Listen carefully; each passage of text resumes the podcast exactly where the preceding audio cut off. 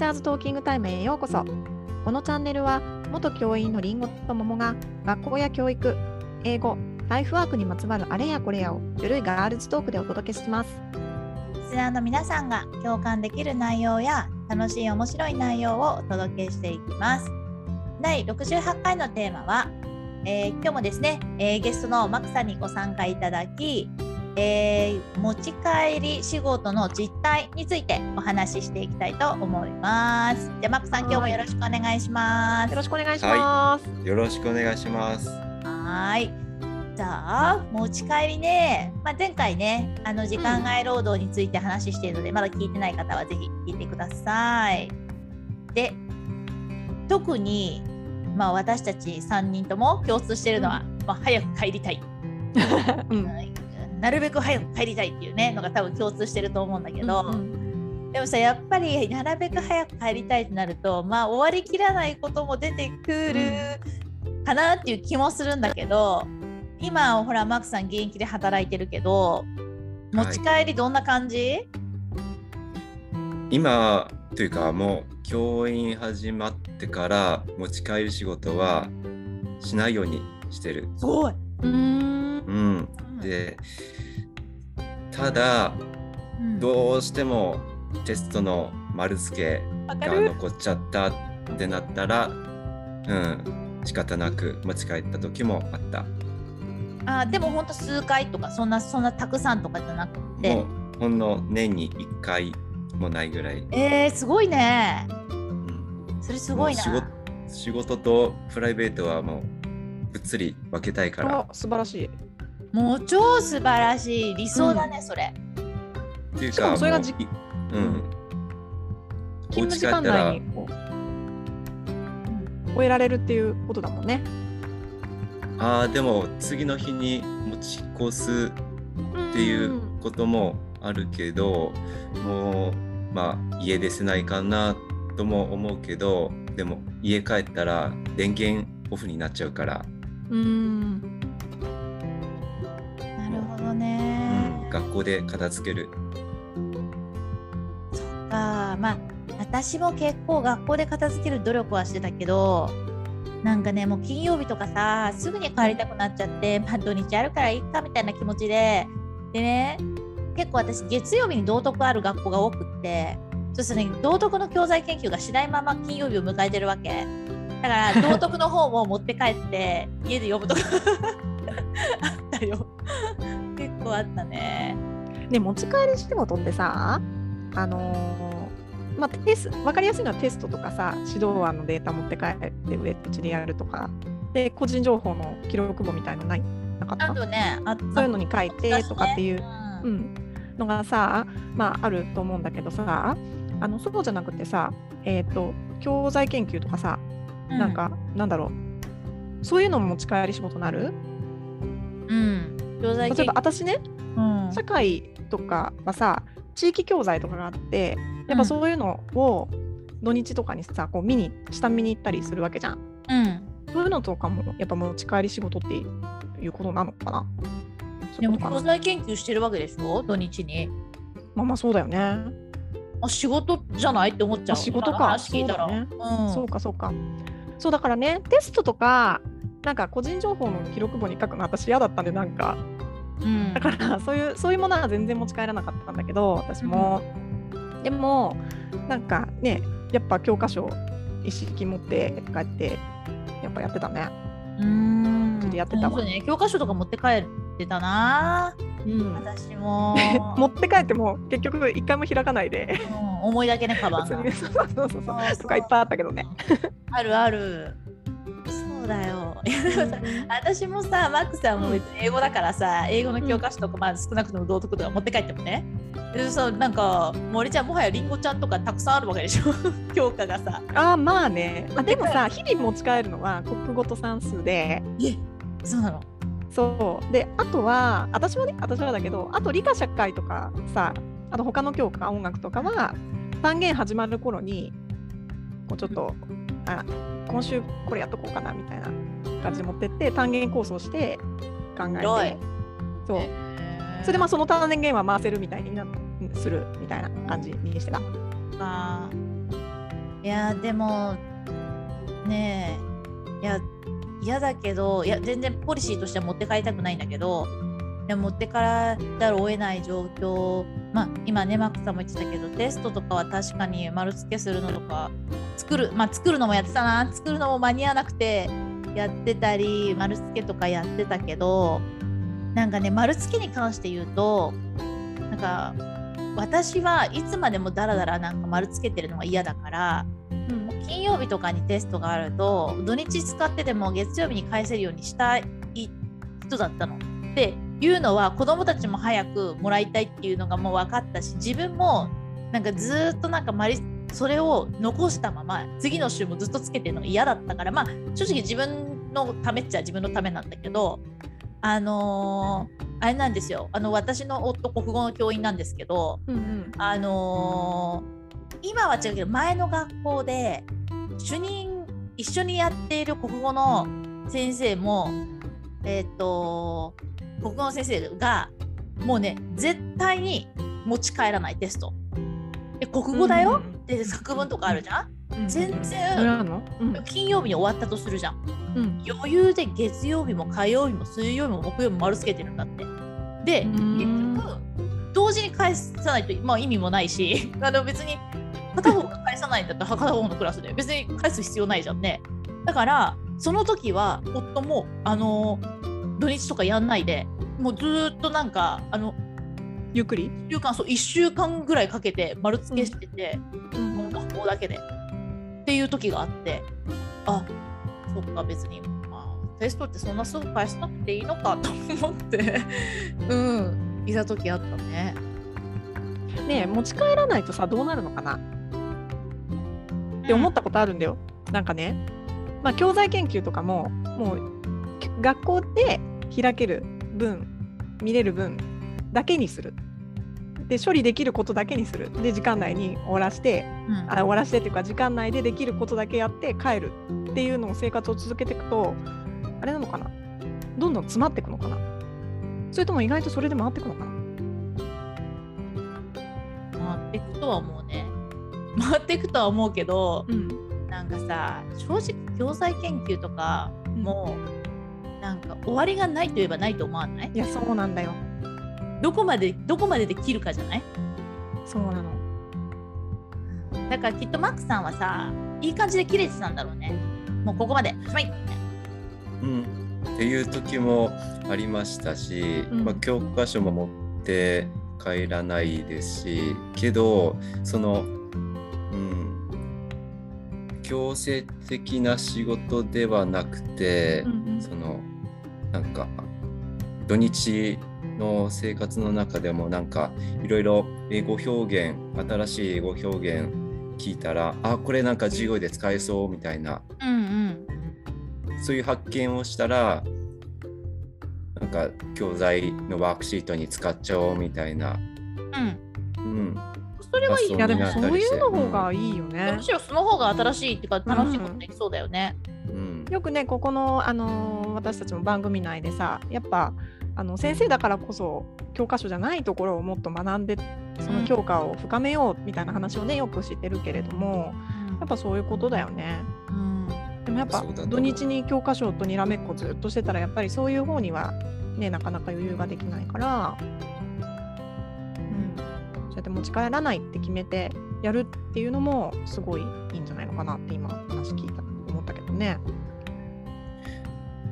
でなんか僕この、うんうん。話題についてちょっと疑問というか聞きたいことがあって、うん。まあ、仕事を持ち帰るってなった時にまあ特に女性の先生でお子さんがいる女性の先生はやっぱ子育てとかもあるからうん。そのこ帰って子供の面倒を見るプラス、まあ、仕事をしなくちゃいけないとか、うんそういう人って多いのかなって。う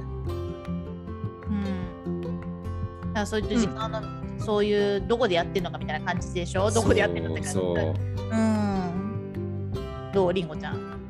うん、でもやっぱさ私もあれだよねあの子供産んでなんか前回の時もさ普通に子供を産む前は12時間くらい学校にいたって話したけどやっぱ子供を産むと強制的にそれができない環境になるじゃんね。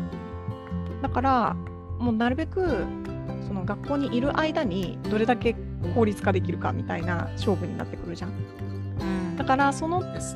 うん、その時の自分から見ると若い頃の自分はまあのんびりやってたなって自分をだよ。自分を振り返るとそう思ったりもするけどでも今話したようにじゃあ持ち帰りが全くなかったかっていうと私は持って帰ってうちでやってたし、まあ、子供より早く起きて教科書開いたりとかしてたからまあそうやってみんな多分工夫して時間作ってるなとは思うんだけどね。だからいい意味で言うとさ、うん時間が限られてるから多分すごい効率よくできてできるようになってるんだろうね、きっとでね。それはね本当に自分は、うん、そう思ったね。区切られてるからこそどれだけ工夫できるかっていう。う、んうんうんうん。だね、私の友達はねあれだよ。あのー友達は結局ね9時とかに子供を寝かしつけるじゃん？そうすると一緒に寝ちゃうわけよ。だから9時とかに寝てだから4時とかに起きて教材研究とかその準備をするっていう感じ。そのパターン結構多くない？うん、私もそれだもん。私も子供と一緒に寝る、うん、だだから夜の LINE はできないね超スーパー早寝早起きでで朝のね朝の時間が取れるからねそれでやったりする女性の方多いんじゃないかなっていうイメージ。うんうんうん。なるほどね。朝ね。うんでもさ私こういうあの持ち帰りとか仕事量が多いって話をねすると思い出すことがあるんだけどさ、仕事ってなんかその与えられた時間によって仕事量って増えるっていう話があってうんうんだから無限に仕事してられるって思うと無限に仕事は増える、うん。うんだけどこうん、ここからここまでにしかないってなるとその中で収めようとするっていう。まあそりゃそうなんだけどさ、でもなんかさ特にさ、うん。いや本当にだからじなんか人に渡す？自分の時間は限られてるから、これはできませんとか自分ができる仕事をせを決めてってさで任せられるとこうもう気分よく気分よくっていうか 何もかんこう、まま、下とか同僚にあの任せるっていうのも一つの手だと思うんだよね。うんうん。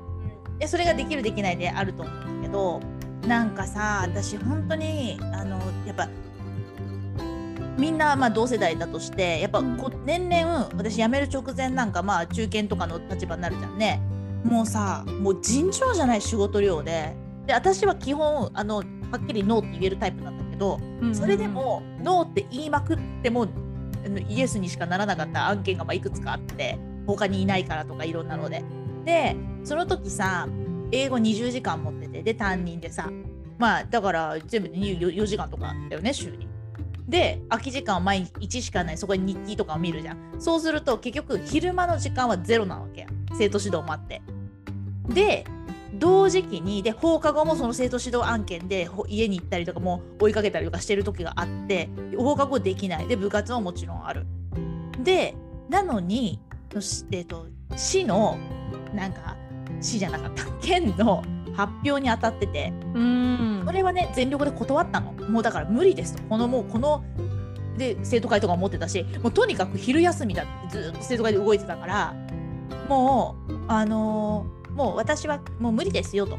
言ったのに、結局えっ、とえっ、と他にいないとかって絶対いるのに言われあのー結局断りきれないというか断ってたんだけどもなんかいろんな人に説得されてもうやるしかないみたいになっちゃってで結局その県の発表の準備って昼間にできるわけないわけだよ今の普通の通常業務の中で。そりゃそうだ。だからね、それ準備2ヶ月ぐらいあったんだけどもう毎土日あの部活の後その発表しろみたいなのを作ってみたいなのやってても本当死ぬかと思っそれたんだよ。倒れるよ。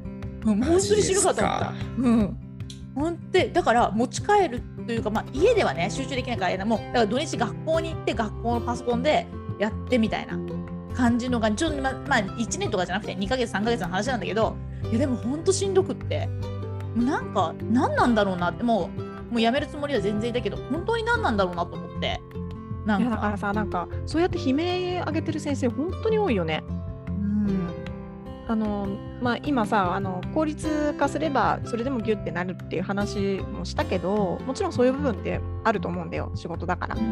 だけどさそうそういうことじゃないくらいな尋常じゃない仕事量って実際あるよね。うんで特にさ特によきっとねあの自分たち言うのもなんなんですけど私たちは仕事できる人たちだと思うんですよ。できっとね でそのできるできないで判断して仕事量変わると思わない？だって、なんかね私そこが教員の良くないとこだと思うんだけど、あのさ普通は大きな会社とかいろんなところも育てるために任せるじゃん。でも、教員ってやれる人に行くんだよ仕事が。うん。やらせようとしないの。で教えるのめんどくさいしあの失敗させる。なんか失敗できない状況とかだと、うん。あの結局まあ無難にこなすだろう。我々みたいな。無難にやっていくだろうなっていう人のところにどんどん仕事が集まって。うん。でだから暇してる人もいるんだよ。多分、まあ、その人なりに一生懸命やってて時間はないんだけど。でも量で言ったら全然違う量が来てるなって。いうのは思ったね。うん。だから育てようとしないから。うん。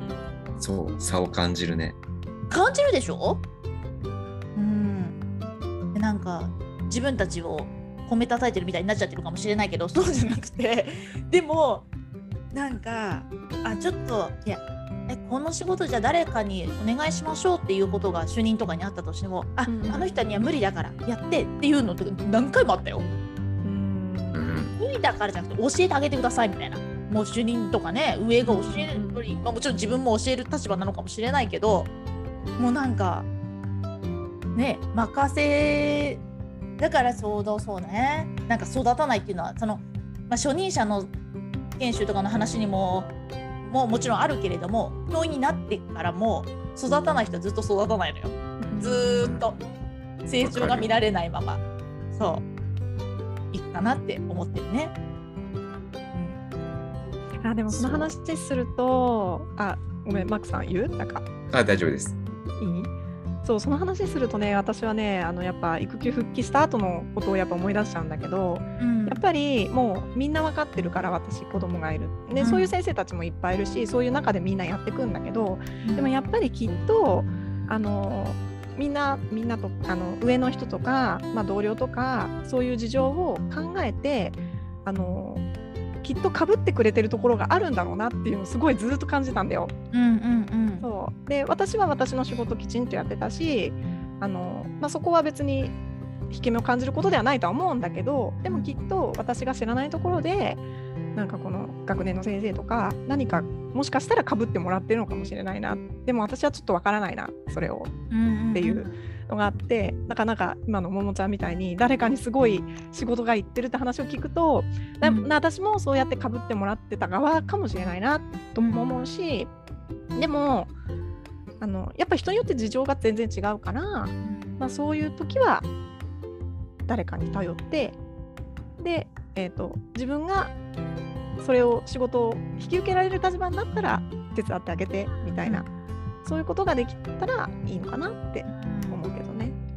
まあねお互い様なところはもちろんあるから私だってそんな任された時病気になったらさ人に任せるとかってなるわけだから、そのその時の事情によってあのーこうフォローし合えればそれが一番いい関係、うん。うん。なんだと思うけどなんかでも差はあるなっていうかなんか逆に言うとあのーだ若手で若手で結婚してなくて、まあ、それは男女問わず、えー、と結婚してなくて早く帰る必要がないだろうみたいな人のところにいろんな仕事が行くっていうのはさ、もはやそんなのさ、ちょっとさなんかえ結婚して子供産んだ人が得するんですかみたいになっちゃうと思ってたよ私は。うん。若い人のとこに行くもんね独身の人のとこにねすごい仕事。独身のとこにうんうんめっちゃ行く。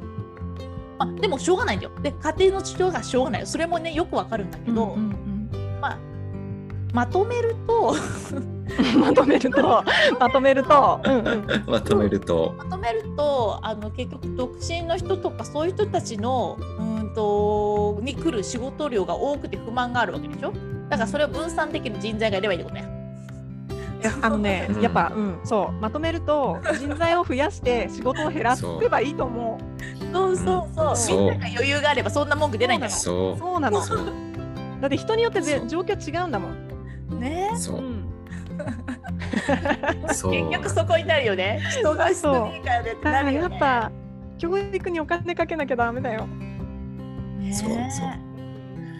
本僕以前島の学校に行った島ことがあって、うん。島の面学校。白そう。そうでまあ教員も少ないから一人に対する仕事量が半端ない時があってうん1年来た1年目はそうでもなかったけど2年目になったら主任2つ3つ持つとかうんうんうんそんなんもあってけどやっぱこなしていかないといけないからうん。まあ前年度から引き継いだ仕事については自分の中でどう効率よくなんかどう省いていこうかなっていうのは考えてた。うん。うん省くの大事だよね。省けること結構あるよね。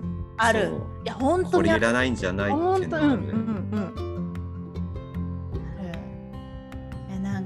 になったりするとさ、その仕事の全体が見えるからさ、無駄なことしてんなみたいな時やっぱあるよね。ねえあるよね。バサバサ切りたくなるもんね。こんなのいらないみたいなね。うん。そう。でもやっぱさ、切ろうってなるとさ、部会をしたりしてさ、うん。会議にかけたりとか、やっぱ大変じゃない？うん。それはある。なくすっていうのも結構大変じゃない？ねなんかねこう一生懸命いろんなことを考えてその人自体もすごく大変で無駄だからなくすっていうこととか全然いいと思うし私もそれはしてきたんだけどなんかなんかなんていうのかな。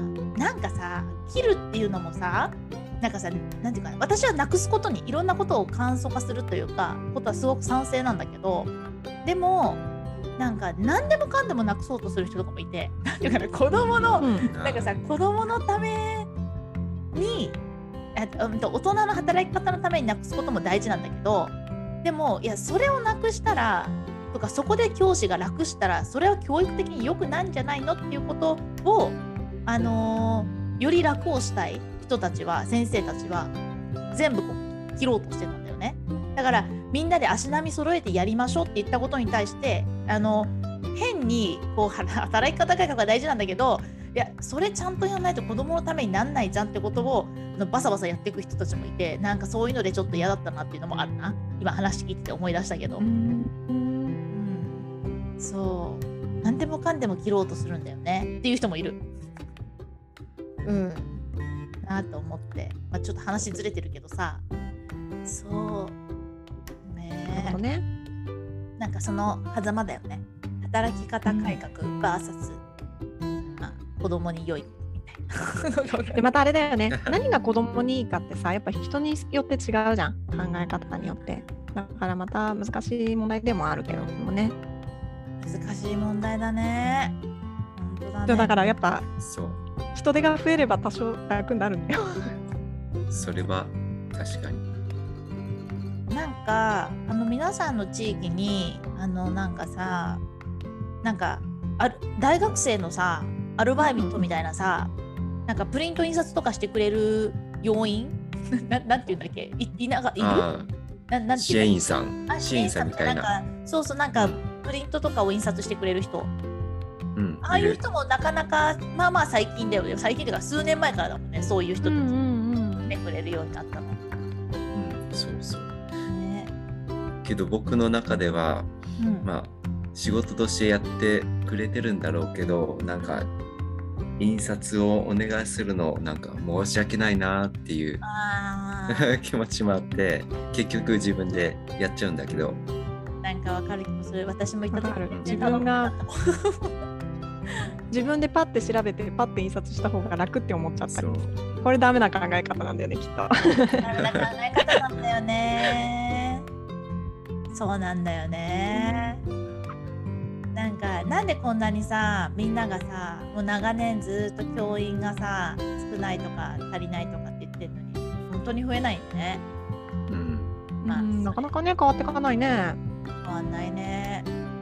字数ばっか増えるばっかでねやりたいこととかうんやんなきゃいけないことが増える内容だって増えるばっかりで動員は増えないんだもんね。そうそう。ねえ。なんか働き方改革の一番の一番のなんか解決策は人を増やすことだよね。うん教育にお金をかけてほしいねうん。そう思もうちょっとみんなに余裕ができたらさあの先輩とか主任とか先輩たちが下にこう任してみようかってだって心の余裕が生まれるとか自己の余裕も生まれるわけだから、まあちょっとこれ自分でやった方が早いけどまあちょっとこの子のためにお願いしてみるかっていう余裕も絶対生まれるもんね。う。うん。もうカツカツだからさ自分でやった方が早いってなっちゃうじゃん。うんうんうんねえいやーまあ持ち帰りまあでもあれだね多分こうしんどいまあ本当に学校の仕事がしんどいとか思ってる人たちって、まあ、勤務時間が長いことと持ち帰り仕事がさらに多いこと、うん。うん多分ねその2つがもちろんね生徒指導が大変とかいろんなことあると思うんだけど人間関係とか、でもまずね一番に来るナンバーワンの辛いなって思うポイントってそこな気がするんだよね。うんうん。あとそれね、うん。家でやんなきゃいけないことが多いとかうん。土日行かなきゃいけないとかもうそういうことが多分一番理由としてあると思うからまあね勤務時間はまあ市によってちょっとあれだけどあの持ち帰り仕事に関してはねまあこうマックさんみたいに何も持って帰らないって実践ねしてる方もいるからね、なんか頑張ってほしい、頑張ってというか何を頑張るだって感じだけどねなんか割り切ってねやってほしいなっていう感じはねしますね。自分を苦しめないようにうんねえ。っていう感じでね。いいですか？いいですか？そんな感じで。はいい。はいろんな話いっちゃったけど。はい。話がね、いろいろ広がったね。いろいろ広がってきましたね 話が尽きないですねいやー、尽きないね本。当に。なんかこうさ、いつもさ、りんごちゃんともそうだけど、話してる、うんなんか話す前は何話すかなとか思ってあそうそうそうそうもう湧き出てくるよね。話湧き出てくるし、私たちなんなら切った後もずっと喋ってるもんね。こっちの方が放送ね放送なんじゃんみたいなね。え、そうだよ、ほんとブ。ラックだけど。そんと。ねじゃあね、今日はね、あの、マックさんには2回、2回目というか、2回目ではないか、全部で4回目ぐらいで、うんで来てもらいましたけど、どうでした、はい今日の話の感想をちょっと伺えたら。あー今日もやっぱり今の学校教育の中で課題話題になっていることだったのですごく話せてよかったですし、うん。うんこれを聞いてる人たちにもいろいろ考えてもらいたいですねやっぱり。うん。なんか、変えられないこともあるけど、いっぱい。うん、いっぱいあるけど、きっと変えられることがその中にあるから、ね。なんか無理しないでやってほしいよね。うん、本当にかから体とね、心を大事にしてほしいよね。うん。はいね。はい。はい。じゃあ、マックさん、ありがとうございあましたりがとうござい。ました。ありがとうございました。楽しかったです。うん。はい。ということで、えー、ティーチャーズトーキングタイムでは番組に関する感想や質問、取り上げてほしい話題などを随時募集中です。また、番組登録、えー高評価、メッセージなどもどしどし送ってください。また番組公式ツイッターでは教育に関するりんごと桃の日々のつぶやきを発信中です、えー番組概要欄から行けますのでぜひ見てみてくださいねはいでは次回のテーマは、えー保護者面談教育相談で何話すという内容をお送りしますはいではお楽しみにはい。ままたたね。ぜひ参加してくださいはい、ありがとう。ありがとうございました。